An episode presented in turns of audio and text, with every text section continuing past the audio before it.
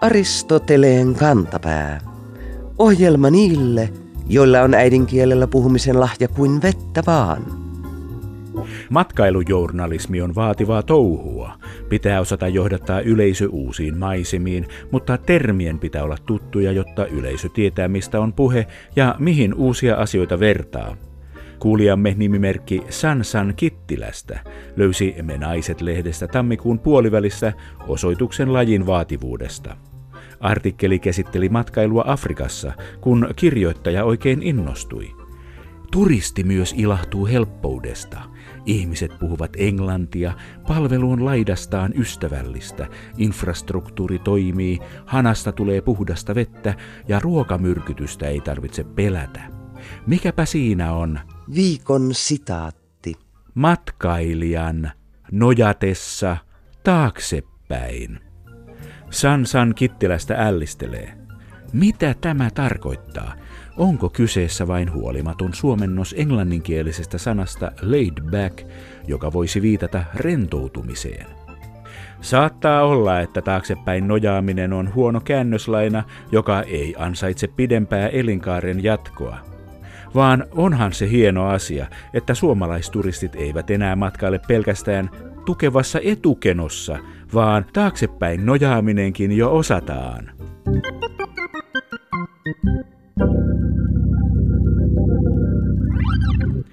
Paljon puhutaan siitä, miten lukeminen tekee hyvää lapsille. Lukemalla nuoren ihmisen sanavarasto kasvaa, empatia ja keskittymiskyky paranevat, ja onpa todettu, että ihmisen menestykseen koulussa ja myöhemmin elämässä vaikuttaa vanhempien luokkataustaa enemmän se, onko kotona kirjoja vai ei.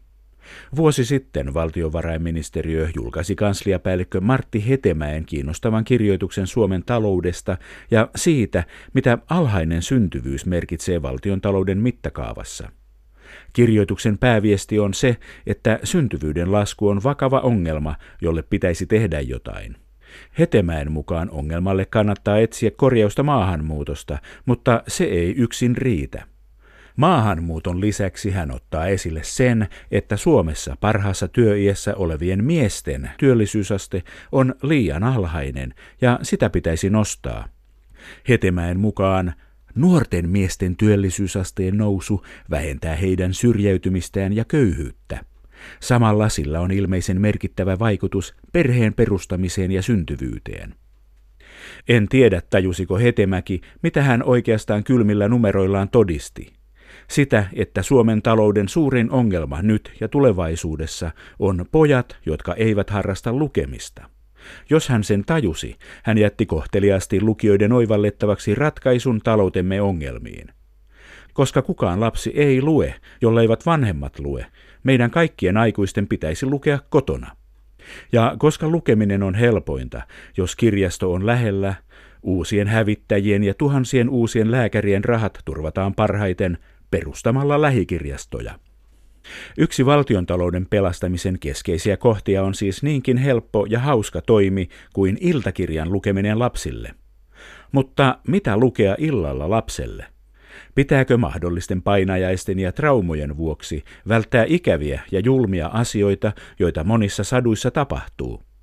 Kysytään Väestöliiton pari- ja perhesuhteiden asiantuntija Minna Jaakkolalta.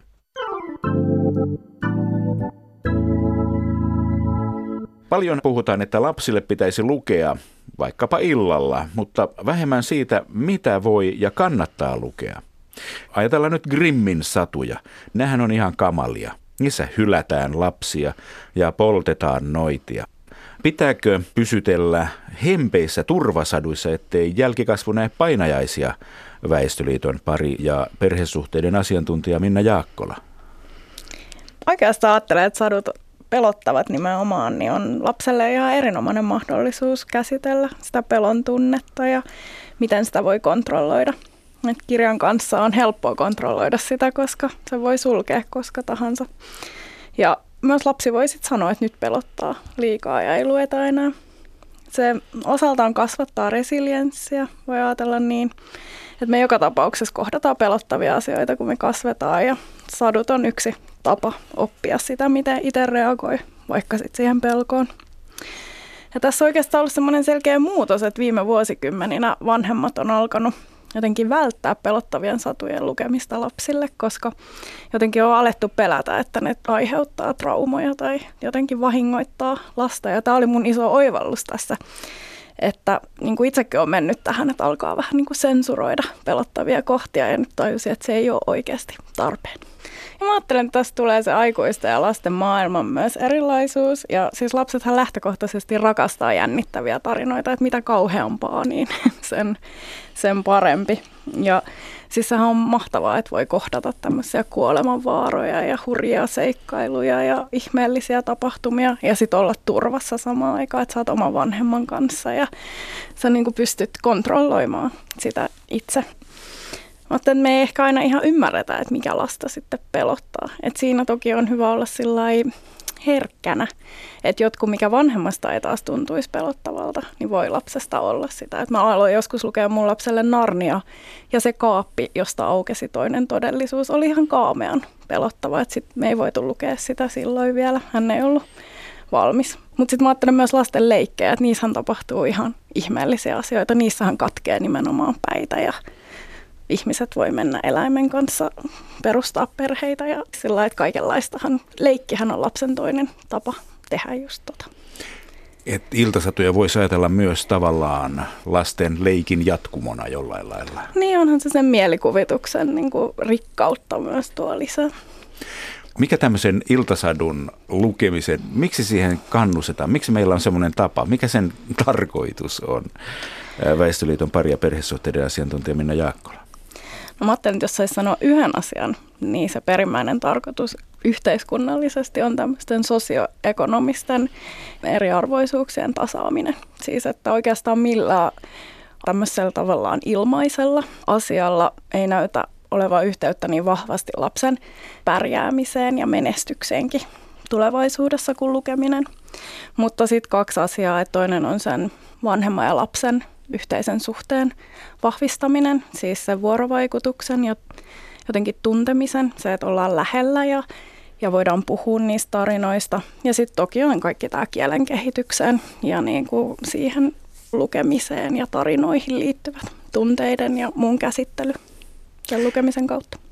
Onko siinä mitään tämmöisiä iltarutiinijuttuja, mistä puhutaan, kun puhutaan lasten unihäiriöistä ja tällaista, että pitäisi olla tietty järjestys, että iltapala, hampaidenpesu, yöpuku päälle, naamanpesu tai missä järjestys niin koskaan tekeekään, niin että onko iltasadulla siinä oma sijansa? No ehdottomasti, että lapset rakastaa rutiineja ja se kyllä helpottaa just vaikka usein tuossa nukkumisessa ja kaikki tietää mitä tapahtuu ja se on semmoinen mukava hetki päättää se, ne päivän hommat, mutta kyllä silti tämä, että sitten niin kuin myös se lukemisen, että voisi oppia itse nauttimaan siitä lukemisesta ja innostua siitä, niin se kyllä vaatii usein sitä vanhemman innostusta myös ja sitä, että siitä tulisi niin kuin rutiini. Luin jostain tutkimuksen, että olisiko se nyt 24 prosentissa lapsiperheitä tätä iltalukemista tehdään.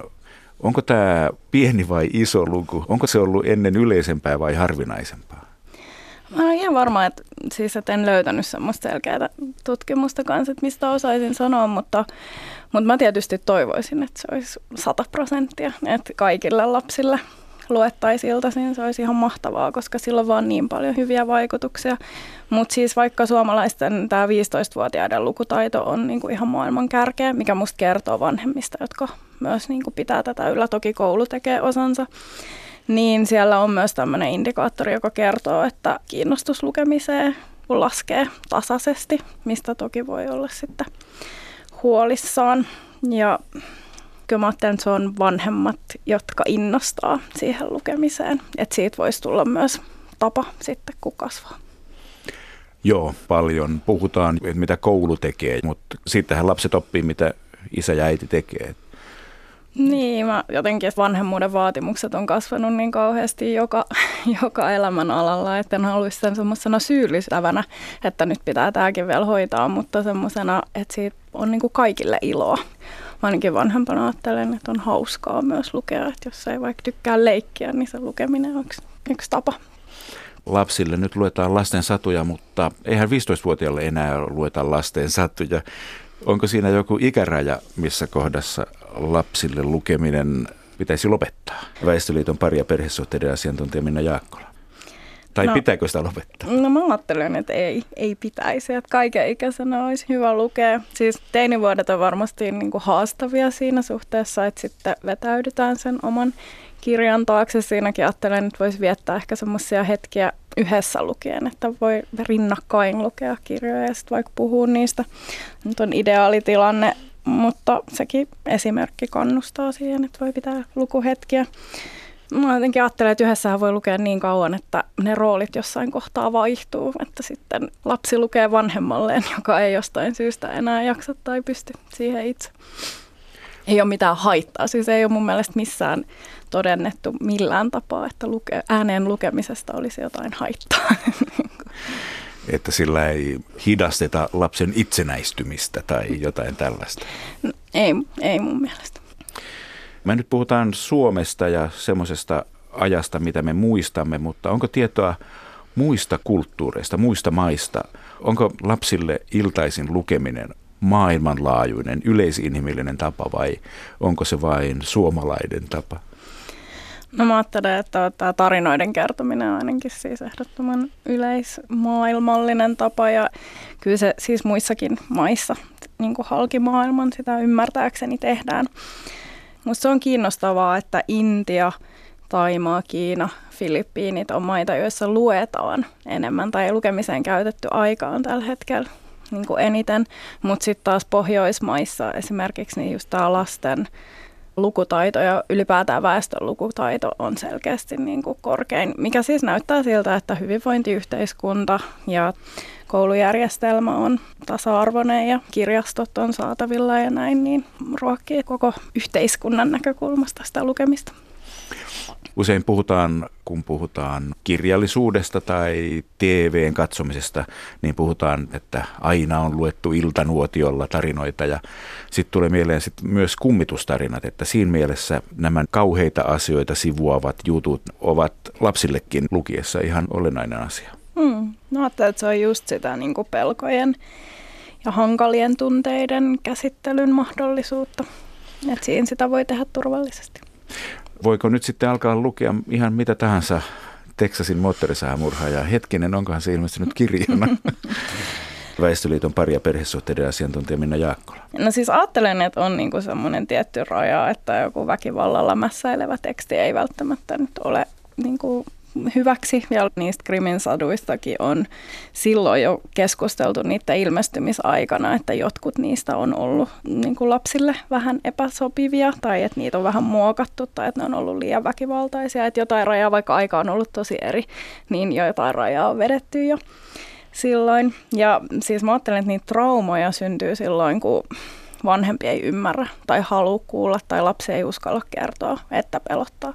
Että jotenkin, että joutuu väkisin kohtaamaan jotain, mihin ei ole valmis. Että se on se, mikä on niin kuin haitallista. Ollaan sen kirjan edessä yhdessä.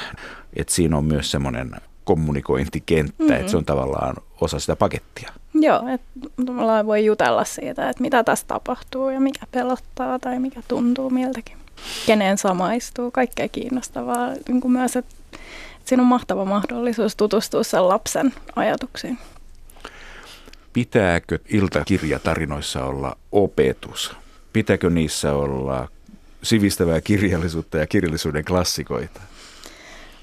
No, aika että tosi monenlaiset tarinat on hyviä, että semmoiset, missä ei ole selkeää opetusta ja ihan pähkähullut, sekopäiset, hassut tarinat on, on hyviä, joten ehkä jäätä sanomatta, että mä ajattelen, että sen lukemisen tarkoitus on myös olla niin kuin nimenomaan viihdyttävää tai jotenkin semmoinen positiivinen hetki. Mä ajattelen, että ne opetuksetkin on välillä vähän ihmeellisiä tai omituisia tai ehkä niitä lapsi voi ymmärtää ne eri tavalla, niin niistä kannattaa aina jotenkin vähän jutella, että miten on se ymmärtänyt. Ja, ja sitten just, että jos ajatellaan, että se on hauska hetki, niin en ehkä lukisi jotain kirjallisuuden klassikkoa, vaan sen takia, että tämä on nyt syytä olla luettu, vaan toivoisin, että se aikuinen ja lapsi molemmat nauttii siitä lukemisesta. Tästä pelottavuudesta juttelin antiikin tarujen lapsille muokkaajan Arto mm. Kivimäen kanssa. Ja hän muisti kuuleensa mm. teorian, että se kun lukee kirjasta tai kuulee kerrottavan kauheistakin asioista, niin lapsi ja ihminen muokkaa sen mielikuvan sellaisista materiaaleista, mitkä siellä päässä jo ovat. Toisin kuin jos katsoisi samasta asiasta tehtyä naturalistista elokuvaa, jossa näytetään, miten pää katkaistaan miekalla, niin siinä tulee tavallaan uusia kuvia sinne pään sisällä ja ne eivät ole samanlaisia kuin ne, mitä ihminen itsestään muokkaa. Onko tällä teorialla teidän mielestänne mitään mahdollisuutta pitää paikkansa? Väestöliiton pari- ja perhesuhteiden asiantuntija Minna Jaakkola. Kyllä mä ajattelen, että se on just juurikin noin. Toki on eroja lasten kohdalla siinä, mitä ylipäätään pitää pelottavana ja mitä kuvia on, mutta siis tässä tulee tämä, että meillähän on kansainvälinen järjestelmä siihen, että mikä on sopivaa lapselle katsottavaa missäkin iässä ja että siitä ollaan aika yksimielisiä ja sillä sitä pidetään tosi suositeltavana. Ja itse olen joskus leikkinyt sillä ajatuksella, että pitäisikö kirjoissa olla ikärajat ja suositukset, mutta sen takia niitä ei just varmaankaan ole, että kirjoja pidetään sillä tapaa turvallisena. Ne kuvat tuo siihen semmoisen elementin, jonka olisin aika varovainen. Elokuvat ja kirjat ovat tavallaan samoja tarinoita. Mm. Olisiko ihan sama katsoa joku elokuva illalla? Mm. No mä ajattelen, että siinä lukemisessa on puolensa. Se on jotenkin passiivisempaa, että katsotaan ruudulta ja ehkä äänikirjatkin voi olla hyviä joskus, mutta en korvaisi sillä sitä hetkeä, koska just se kontakti ja se keskustelu ja sen niin kuin tarinan yhdessä jakaminen tiiviimmin on arvokasta. Ja sitten myös, että elokuvan katsominen on ilmeisesti aivoille niin kuin enemmän virikkeellistä kuin se niin kuin kirjan lukeminen, mikä voi vaikeuttaa nukkumaan käymistä. Onko näistä ajatuksista, mitä lukeminen illalla merkitsee lapsille, niin voisivatko aikuiset oppia niistä jotain Tuli mieleen se, että lapset lukee aika laajalla skaalalla tai että on jotenkin monipuolista sen, että ehkä voisi miettiä, että jos sen on lukenut runoja pitkään aikaan tai enpä ole lukenut yhtään dekkaria aikoihin, niin mitäs jos kokeilen tai jotenkin, että voi laajentaa sitä omaa skaalaa. Ja haluan myös miettiä, että tämmöinen mahtava parisuhde vinkkihän voisi olla se, että, että lukee ääneen sen kumppanin kanssa, että uskon, että siitä voisi olla monia näitä lukemisen hyötyjä tulla myös sitten tähän parisuhteeseen. Pitäisikö aikuisenkin käyttää tuota juttua, että iltakirja olisi sellainen pelkojen ja kauheiden asioiden testauskenttä, että lukee sellaista kirjallisuutta, missä velat lankeavat maksettaviksi ja, ja auto menee rikki ja kattoon tulee reikä. Se on ihan, ihan hyvä kysymys, mutta kyllähän me itseämme peilataan aika paljon siihen, mitä me luetaan, että mikä tahansa se tarina on, niin jotenkin oman elämän. Ajattelen, että ehkä tällainen niin kuin aikuisena niin semmoista omaa kasvamista ja vaikeita asioita tulee peilattua ilman, että siellä nyt välttämättä tarvitsee olla juuri niitä tapahtumia, mitä itsellä on, tai sitten niitä zombeja tai kummituksia. Toki jos tykkää niistä, niin ne varmaan osuu myös sitten moneen kohtaan elämässä. Aristoteleen kantapään yleisön osasto. Suomalaiset sanat maistuvat hyvältä ja joskus niillä voi jopa mässäillä. Toisinaan sanoja on vaikea sulattaa ja niitä tarvitsee pureskella, etenkin jos on kyse ruokasanastosta – Aristoteleen kantapään sosiaalisen median keskusteluryhmässä Sofia nosti esille Helsingin Sanomien ruoka-artikkelin ja kiinnitti huomiota otsikossa käytettyyn sanaan ripotteet. Artikkeli kehotti olemaan tarkkana, kun valitsee ripotteet salaattiin. Mutta mitä nämä ripotteet sitten ovat? Kielitoimiston sanakirjan mukaan ripote on valmiin ruuan, jälkiruuan tai leivonnaisen päälle ripoteltava, makua tai ulkonäköä parantava rouhe, murumainen seos tai muu sellainen. Voimme siis ripotella esimerkiksi krutonkeja, siemeniä, pahdettua sipulia ja pähkinöitä. Rouskuvat höysteet ovat viime aikoina yleistyneet Suomessa ja salaateissa, mutta ripote ei suinkaan ole uusi sana. Aristoteleen kantapään keskusteluryhmässä todettiin jo elokuussa 2015, että ripote on hyvä sana, sen ymmärtää vaikka ei olisi ennen kuullutkaan. Se on totta.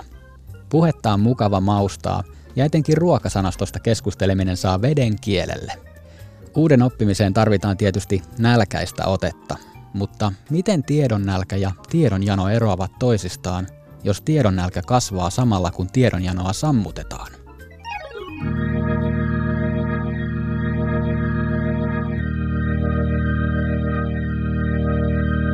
Kuningashuoneiden kuviot ovat meille tasavaltalaisille suomalaisille melkoisen outoa, vaikkakin suosittua seurattavaa. Ei siis ihme, jos touhussa menee joskus kielikin solmuun. Kuulijamme nimimerkki Kuningasmielinen lautapelien ystävä luki tammikuun alkupuoliskolla iltasanomista kuninkaallisia uutisia Isosta Britanniasta. Susseksin pari oli vaihteeksi aiheuttanut hovissa kuohuntaa, mutta nyt alettiin jutun mukaan lähestyä äärimmäisiä tilanteita. Jutun mukaan nimittäin Viikon fraasirikos. Shakkipelin palaset ovat nyt pöydällä. Nimimerkki kuningasmielinen lautapelien ystävä miettii, mitä tarkoittaa, jos shakkipelin palaset ovat pöydällä. Onko tämä nyt ymmärrettävä niin, ettei herttua pari tahdokkaan jatkaa sodankäynnin kuvana toimivaa shakkipeliä ja on pannut koko pelin palasiksi? Aristoteleen kantapään lautapelifraasien ylimmäinen lautamies ei usko moisia monimutkaisia selityksiä. Kyllä kirjoittaja on nyt vain paljastanut tiedottomuutensa perinteisten pelien maailmasta ja sekoittanut nappuloilla pelattavan shakin palojen yhteensovittamiseen perustuvaan palapeliin. Rangaistukseksi määräämme hänet laskemaan, kuinka moniosainen palapeli saadaan, jos shakkilaudan ensimmäiselle ruudulle laitetaan yksi pala, toiselle kaksi palaa, kolmannelle neljä palaa ja niin edelleen. Onnea laskutoimitukseen.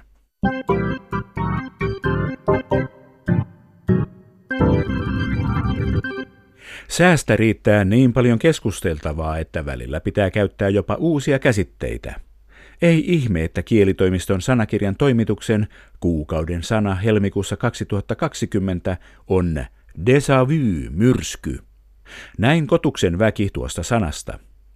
Tää on mun déjà vu, oon kokenut tän joskus ennenkin, lauloi poikabändi XL5 kultaisella 1990-luvulla, ja noihin sanoihin on ollut helppo samastua viime viikkojen myrskytuulissa – Samalla mennyt talvi on kuitenkin ollut säätiloiltaan poikkeuksellinen.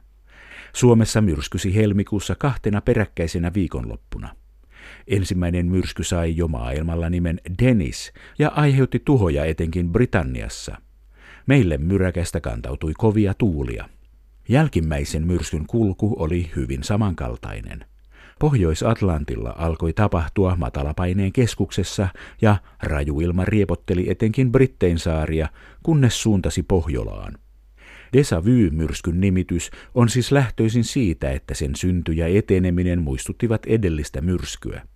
Ilmaus desavy on peräisin Ranskasta ja sillä tarkoitetaan tuntemusta siitä, että jokin uusi tilanne tuntuu aiemmin koetun tilanteen toistolta – Ilmauksen suomenkieliseksi vastineeksi on tarjottu sanaa entiselämys. Myrsky sai Suomessa lopulta myös varsinaisen nimen. Siitä tuli osuvasti tuulimyrsky, sillä 22. helmikuuta on tuulin nimipäivä. Pidellään siis hatuistamme samalla, kun odottelemme syyskuun 18. päivää nähdäksemme, nouseeko tyynen päivänä myrsky.